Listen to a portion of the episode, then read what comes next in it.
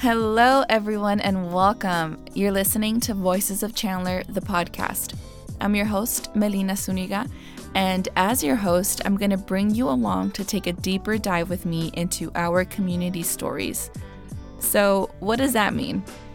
Well, you'll be hearing from people that make up the city from residents to CEOs.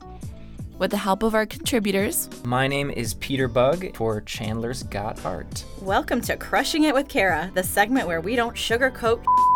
Hi, this is Cindy Surf, and welcome to Backstage at the Center. you'll hear some stories that otherwise might not get told. I don't know if people know how active downtown Chandler is. I mean, it's really active. And I saved all my money for was Duran Duran. I waited outside where the where the meet and greet, you know, where they came out because I didn't have any connection to get in. They went to the vehicles and like I went and grabbed a cigarette butt that he had thrown down on the ground. It was so 80s. So join us and be a part of the conversation.